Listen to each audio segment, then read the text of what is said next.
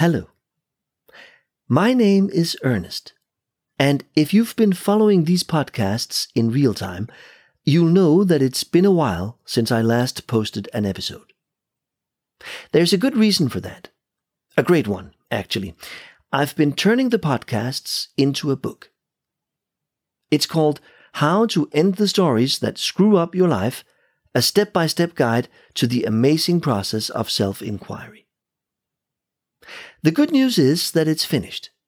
It'll be coming out on Amazon in a few weeks as an ebook, a paperback, and an audiobook.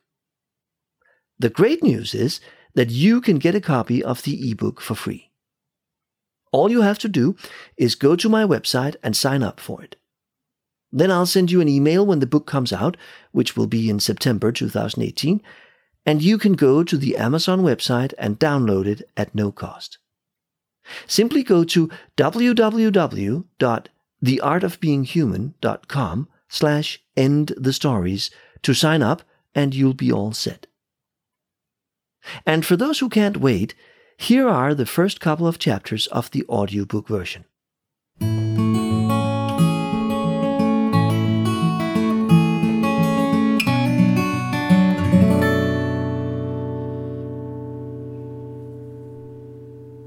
How to End the Stories That Screw Up Your Life. A step by step guide to the amazing process of self inquiry. Written and narrated by Ernest Holm Svendsen. Introduction Your life is a story. Or, more precisely, your life is a thousand stories. Stories about your past and future stories about others and how you relate to them, stories about who you are and what you can and cannot do. Some of these stories are great. They bring peace and joy and happiness. They empower you and fill you with kindness and a sense of purpose. Others are not so great. They hurt. They get in your way. They stop you from doing what you want. They bring limitations, frustrations, stress, fear, sorrow, and pain. And as we shall see, even the great ones can, in fact, get in your way too. This book is about how to undo those limiting and painful stories. It's a presentation of the power of inquiry with concrete, step by step instructions on how to free yourself from the illusion of your thoughts and return to the effortless joy of simply being present in your life and I share them not based on theory or speculation, but from experience. For more than 25 years, it's been my privilege to support people in finding freedom from their beliefs. I've worked with individuals from every part of the world and all walks of life. I've worked with former prostitutes, recovering addicts, cancer patients, and people suffering from phobias, burnout, and eating disorders. I've worked with high level politicians and government officials, award winning journalists, CEOs in some of the most successful companies in the world, Olympic athletes, popular actors, and star football coaches. Most of my clients, though, have been completely normal people with completely normal jobs. People who have difficulties in their marriage, who are frustrated with their boss, who want to be better parents, who feel overburdened at work, who find it hard to say no, who are worried about their families, their finances, their career, and their health. Human beings who feel caught in the hamster wheel of modern life and who want to be in the world in another way. A way that is kinder, more spontaneous, joyful, and sincere. Over the years, I've conducted hundreds of workshops, in depth programs, and retreats. I've done thousands of hours of one on one sessions with clients, and I've been through rigorous training programs myself, experimenting with many different tools and approaches to working with the mind. What I've found are a number of paths that can take us home to the joyful awareness that I experience to be our true nature. In this book, I share the essence of one of the simplest, most accessible, and effective of these paths in the most concrete and direct way I know how. When we are caught in painful stories, we usually react by attempting to change something out there. We try to change the others, we try to change our circumstances, we try to change our boss, our partner, our parents, our children, our body, our wardrobe, our diet, or whatever we think is causing the pain. For many of us, in fact, that's the very purpose of our lives to make everything just right so we can be happy. And the idea makes perfect sense.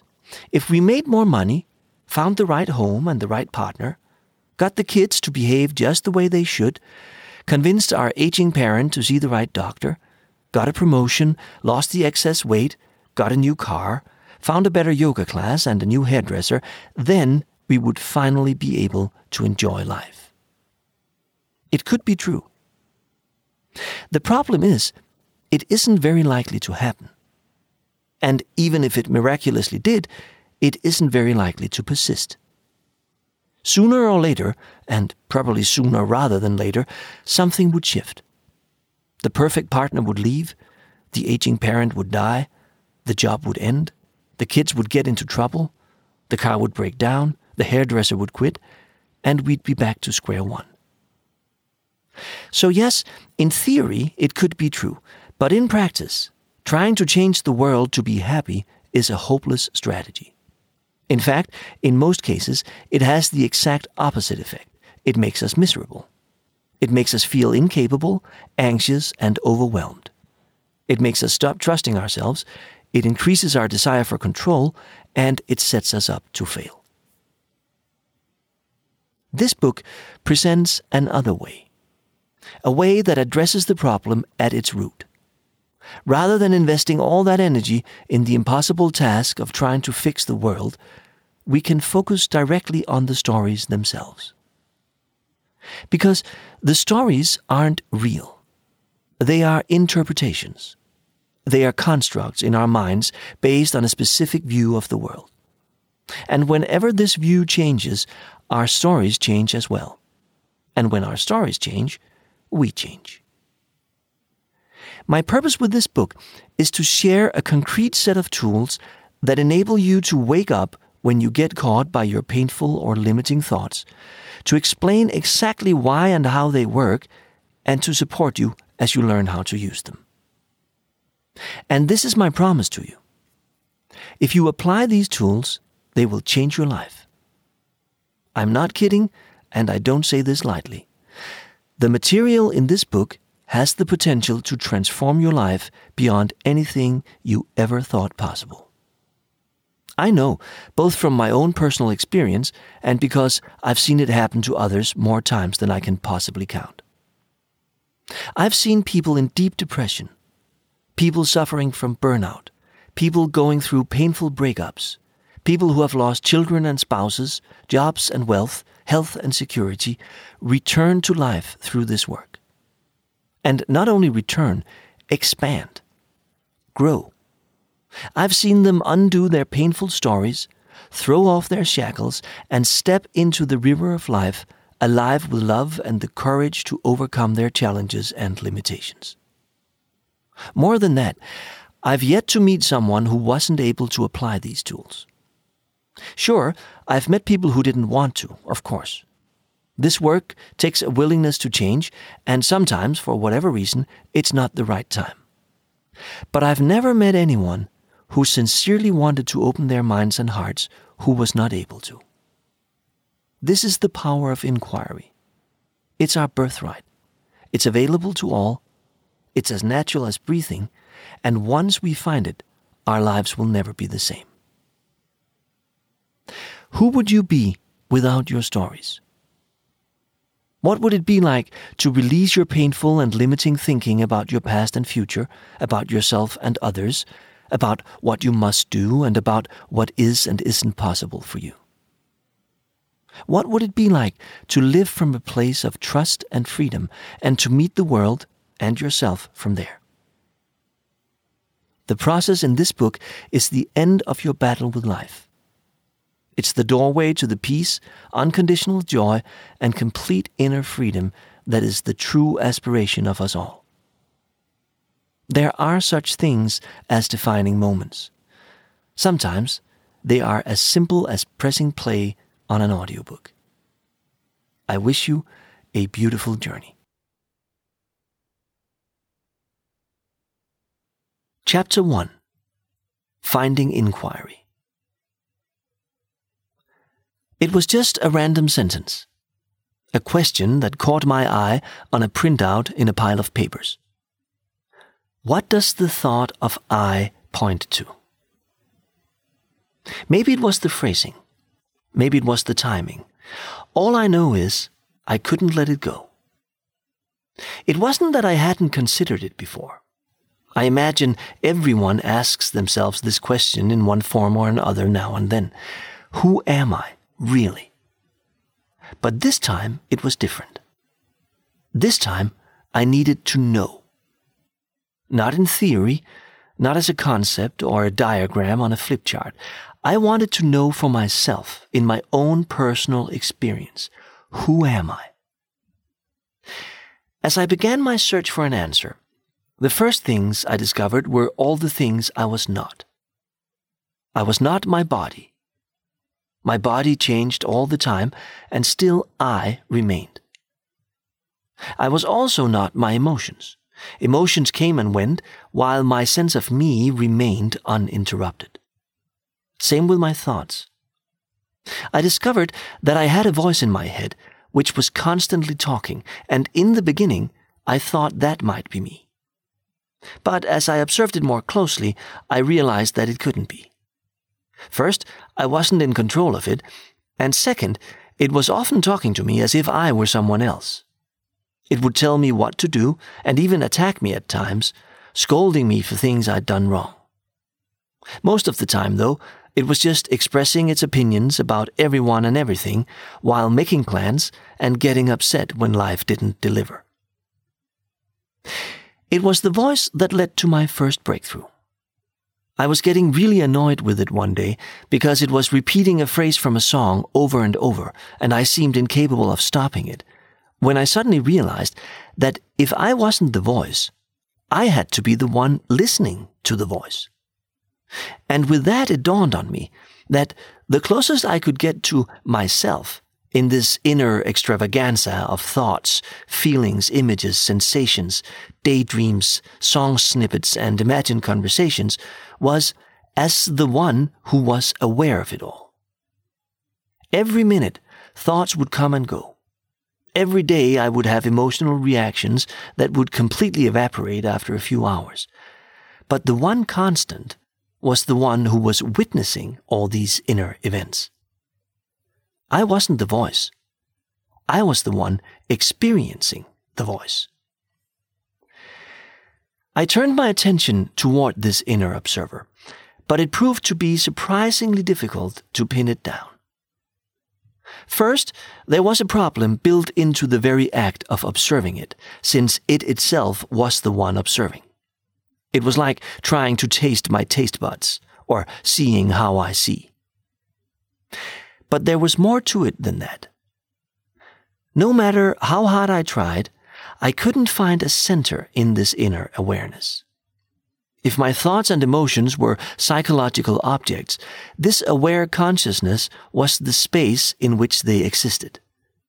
But the space itself was completely empty. There was never any resistance or movement or even boundaries to it. It was just there, allowing everything to come and go, aware of all of it, yet completely unaffected. Then one summer's evening, I was walking along the shores of a lake near my house. There was a light drizzle, and I was considering what the it is that is raining when it rains. It seemed to be a trick of grammar that creates this illusion of a doer of the rain. Outside of language, raining is a complete process on its own with no it doing anything. And that's when it struck me. What if the process of being aware was the same? I had been looking for the subject, the it, the me who was aware. What if there isn't anyone who's aware, but there is only awareness itself? I went inside to check and was overwhelmed with a huge sense of clarity and peace. It was so obvious. Because of my cultural background, I had taken it for granted that there would be a center in there somewhere, that there was a core, a soul, a subject, an I. But there wasn't. At the eye of the storm, there was only a quiet emptiness. I was simply awareness itself. This discovery brought tremendous joy, and I drifted in a sense of inner peace for days.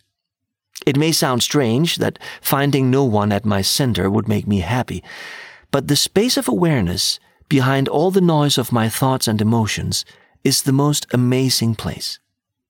It's home. It's presence. It's peace and clarity and stillness and a sense that everything, just as it is, is entirely and perfectly enough. I'm sure you know what I'm talking about. I find that everyone has a reference for this experience in their own lives. Times when they have felt the same overwhelming sense of peace and contentment with things exactly the way they are. It's like being filled with a flow of inner sunlight. It's love, really, inside and out. In my experience, it's who we are. It's our true nature. And it's vast and wonderful. So wonderful, in fact, that once we realize it, there's no way we are ever going to want to leave. As such, I would love to be able to say that I didn't. I would love to be able to say that I lived happily ever after in this constant state of bliss, always and forever appreciating life in any form it showed up, clearly seeing that since I'm not my thoughts and emotions, since I'm that in which all thoughts and emotions play out, nothing ever bothered me again. Ever. But alas, after an initial search of peace, my apparent problems came back. It wasn't that I ever lost what I had found. Since it wasn't theory for me, since I had experienced it directly, my newfound understanding remained within me, and whenever I sat down to relax or meditate, or went for a quiet walk with my dog, I would naturally return to this place of inner peace and awareness. But every time I returned, sooner or later, something would pull me back out. I would become frustrated because something didn't work, or I would feel hurt because someone rejected me, or some other story would play out and I would lose myself again. The cycle was always the same. My mind would be resting peacefully at my center of awareness, and I would be feeling grateful, present, and content. Then some thought would hit me. Often it would be caused by an outer event, but it could also come up from my memory or as an effect of some other part of the inner flow of my mind. Whatever it was, if I didn't pay attention, it would suck me in. Someone would say no to me, and in a nanosecond, I would be fully identified as the rejected one, or the misunderstood one, or the disrespected one. There were so many identities and the moment I stepped into one of them, that me became my entire world. It was a lot like being at the movies. As you enter the theater, you're fully conscious of yourself. You find your seat and settle in, you take in your surroundings and the people around you, you're present and aware. Then the movie starts. At first, you're still there, sitting in your seat, watching the screen. But as the movie progresses, your attention is drawn further and further into the action. And in the final scene, when the heroine makes her daring escape along the roof of the speeding train, you've completely forgotten about being at the cinema. You've forgotten about the others, the seats, the screen, the popcorn. Your attention is fully drawn into the unfolding story your emotions responding to the trials of the heroine as she overcomes the challenges and justice prevails, and then the final kiss and the end credits begin. And you find yourself back in your seat, realizing you really need to use the bathroom and that you've eaten way too much popcorn. I'm sure you recognize this as well. Getting lost in stories seem to be what we humans do. Take this example. Your doctor has been examining you, and with a concerned expression on his face, he says that he's unsure what to make of your symptoms. There is a risk that it's cancer, but he needs to run some more tests. What happens? You're shocked. You have difficulties hearing the rest of what he says. As you drive home, images flash past of you in a hospital bed, you saying goodbye, your family in tears. You cannot focus on the game that night. Your sleep is restless and you wake up early. Over the weekend, you're distracted and cross. Your stomach is in knots. You experience everything at a distance. You're impatient with the kids. You can't concentrate on your work. You replay the conversation with the doctor over and over in your mind. And when it's finally time to call him for the results, you're so convinced your life is over, you can hardly hear it when he says that everything is fine. It seems to be an integral part of the human experience to live this way. We do it all the time. In fact, I'll be making the point that most of your life is a story. Or a dream, if you prefer the more poetic version. Which wouldn't be a problem if it was a good dream. But it isn't. It's the cause of all the suffering in the world. Exercise. Sucked into stories. Try this little experiment. Sit down quietly, close your eyes, and focus on your breathing. That's all you have to do. Simply sit there, eyes closed, with your full attention on this moment, experiencing your breath. In, out, in, out. And now, see how long you can stay focused in the here and now before your mind travels. It won't be long before you discover yourself replaying a conversation you had earlier today, or trying to figure out why the heater is making a noise, or planning your vacation. When you realize that you've traveled somewhere, come back to your breath and try again. Before you know it, you're sitting on the swing in your kindergarten playground, or reliving the argument you had with your daughter last week. Thoughts come and go all by themselves, and some of them take us with them to far off places in time and space. It is surprisingly difficult to simply stay present and attentive here and now.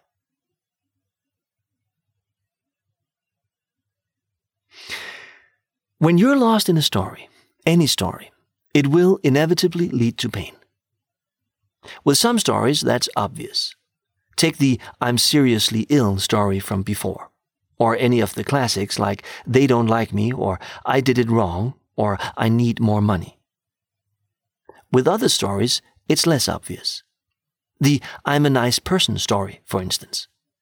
That would seem like a really good story. It makes us feel all warm and fuzzy inside, and what's wrong with being a nice person? Well, nothing, obviously.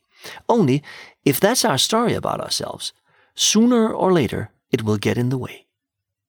If nice is who I am, what do I do in the situations when I'm required to be not so nice? When I must say a very clear no to someone, or I must let someone off at work, or I can't satisfy the needs of someone who's important to me. When a conflict arises between being perceived as nice and being true to myself, then what? Stories make us inflexible. Stories get in the way. Because they are never true, sooner or later, all stories lead to a conflict with life. And when you're at war with life, you lose. So, this was my new world.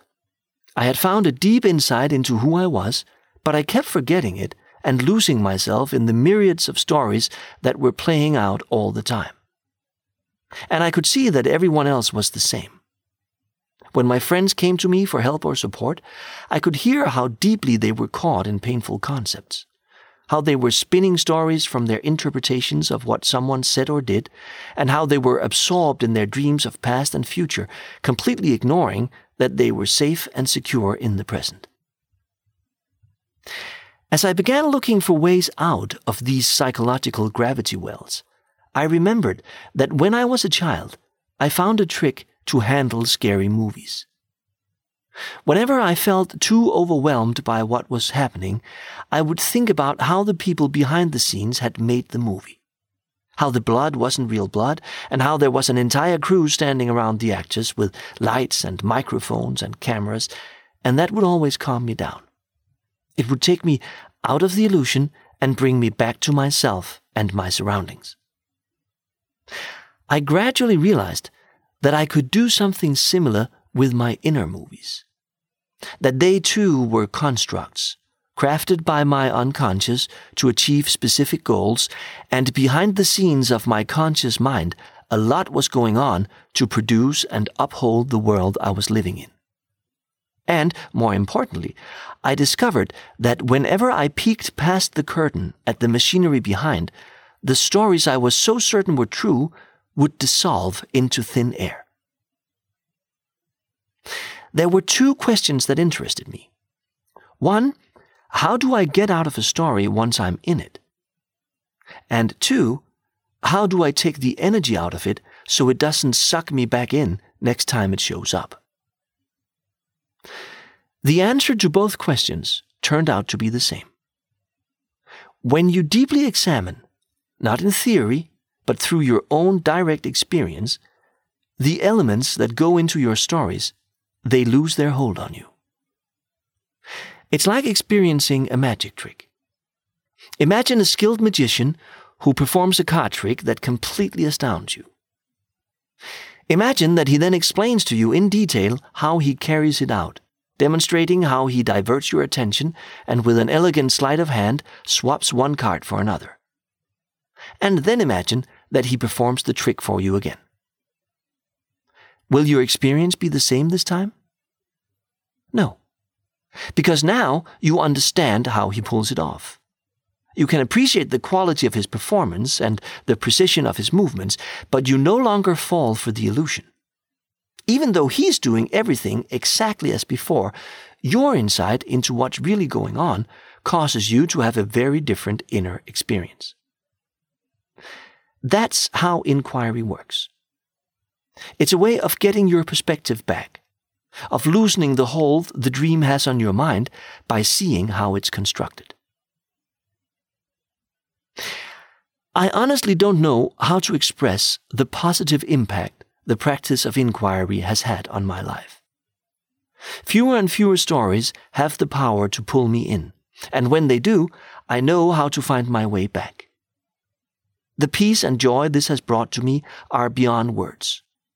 And since it's been my business for years now to support others in doing the same, I've been blessed with the privilege of experiencing countless clients and participants go through the same amazing transformation.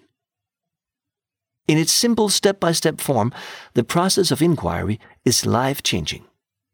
But only if you do it, of course. The entire point of self inquiry is to make your own discoveries. As such, my intent with this book is practice. Everything I say is geared toward that one purpose to show you exactly how to do inquiry on your own, enabling you to work effectively with your limiting stories and the elements of your thinking that are causing you pain, holding you back, or getting in your way. To this aim, I'll be focusing on a particular form of inquiry called the work of Byron Katie. And let me add that the work of Byron Katie and the Judge Your Neighbor worksheet we'll be using later are both copyrights of Byron Katie International Incorporated, and I use them here with permission. I have experimented with many different approaches over the years, and in my experience, the work is by far the best place to start. It is clearly structured, it's relatively simple, it doesn't require for the practitioner to accept any dogmas, and it has been tested and refined by the experiences of tens of thousands of people over more than three decades. So the journey ahead is a simple one, and I've split it into three parts. In part one, we cover the basics. I will try to show you how this thing you call reality is really your own construction and that the built in contradictions and mistaken interpretations that make up this so called reality are the true causes of whatever stress, pain, and frustration you experience. In part two, we'll look at what I call your map of reality and how it's the beliefs that make up your map of reality that are the pivotal elements in making any real changes in your life. And in part three, we'll turn to practice, and I will walk you through a detailed explanation of how to use the work to see through the stories that are moving you away from freedom, joy, and peace. I can promise you an exciting journey. With a little luck, in fact, you may well be standing on the threshold of a completely new understanding of your life. And it begins very simply. It begins with the most important thing there is to say about anything.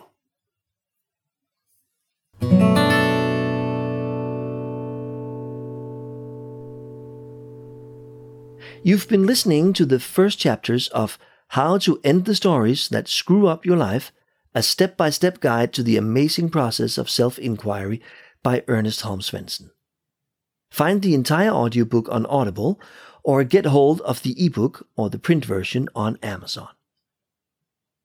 The work of Byron Katie is copyright by Byron Katie International Incorporated. You can read more on www.thework.com. For more podcasts like this one, visit theartofbeinghuman.com. And feel free to contact me if you have any questions or comments to this podcast. You can find my contact information at theartofbeinghuman.com, or you can simply send an email to ernest at theartofbeinghuman.com. Thank you for listening.